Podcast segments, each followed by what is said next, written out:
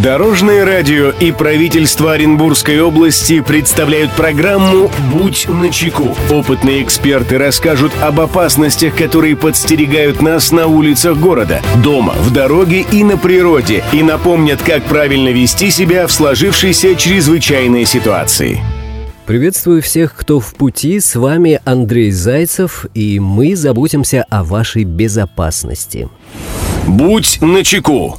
В Российской Федерации законодательство предусматривает предоставление большого спектра льгот различным категориям граждан. Налоговым кодексом предусмотрены налоговые вычеты. Сегодня расскажем о том, какие виды налоговых вычетов существуют в России и кто имеет право на налоговый вычет.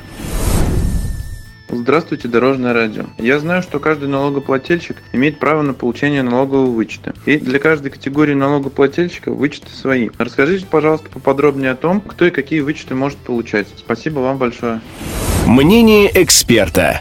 Эту проблему прокомментирует заместитель начальника инспекции Федеральной налоговой службы по Ленинскому району города Оренбурга, советник Государственной гражданской службы Российской Федерации третьего класса Василий Касаткин.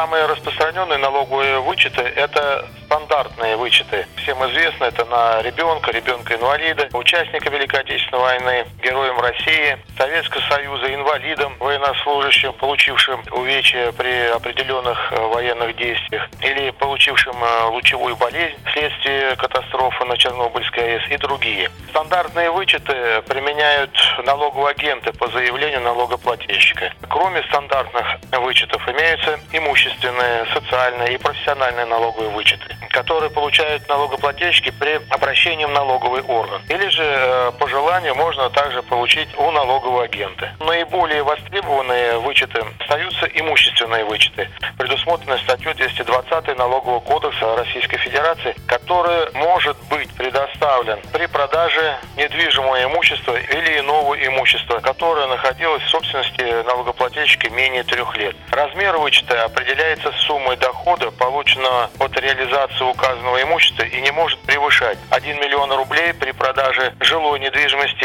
или земельных участков и 250 тысяч рублей при продаже иного имущества, такого как автомобили, нежилые помещения, гаражи и так далее. Использование права на вычет налогоплательщик может уменьшить сумму доходов, облагаемых налогом на доходы физических лиц, на величину фактических произведенных и документально подтвержденных расходов, связанных с получением этих доходов. Данный налоговый вычет представляется при подаче налоговой декларации в налоговые органы до 30 апреля года, следующего за годом получения дохода. Друзья, берегите себя и всегда будьте на чеку. Андрей Зайцев. Счастливого пути. Будь на чеку.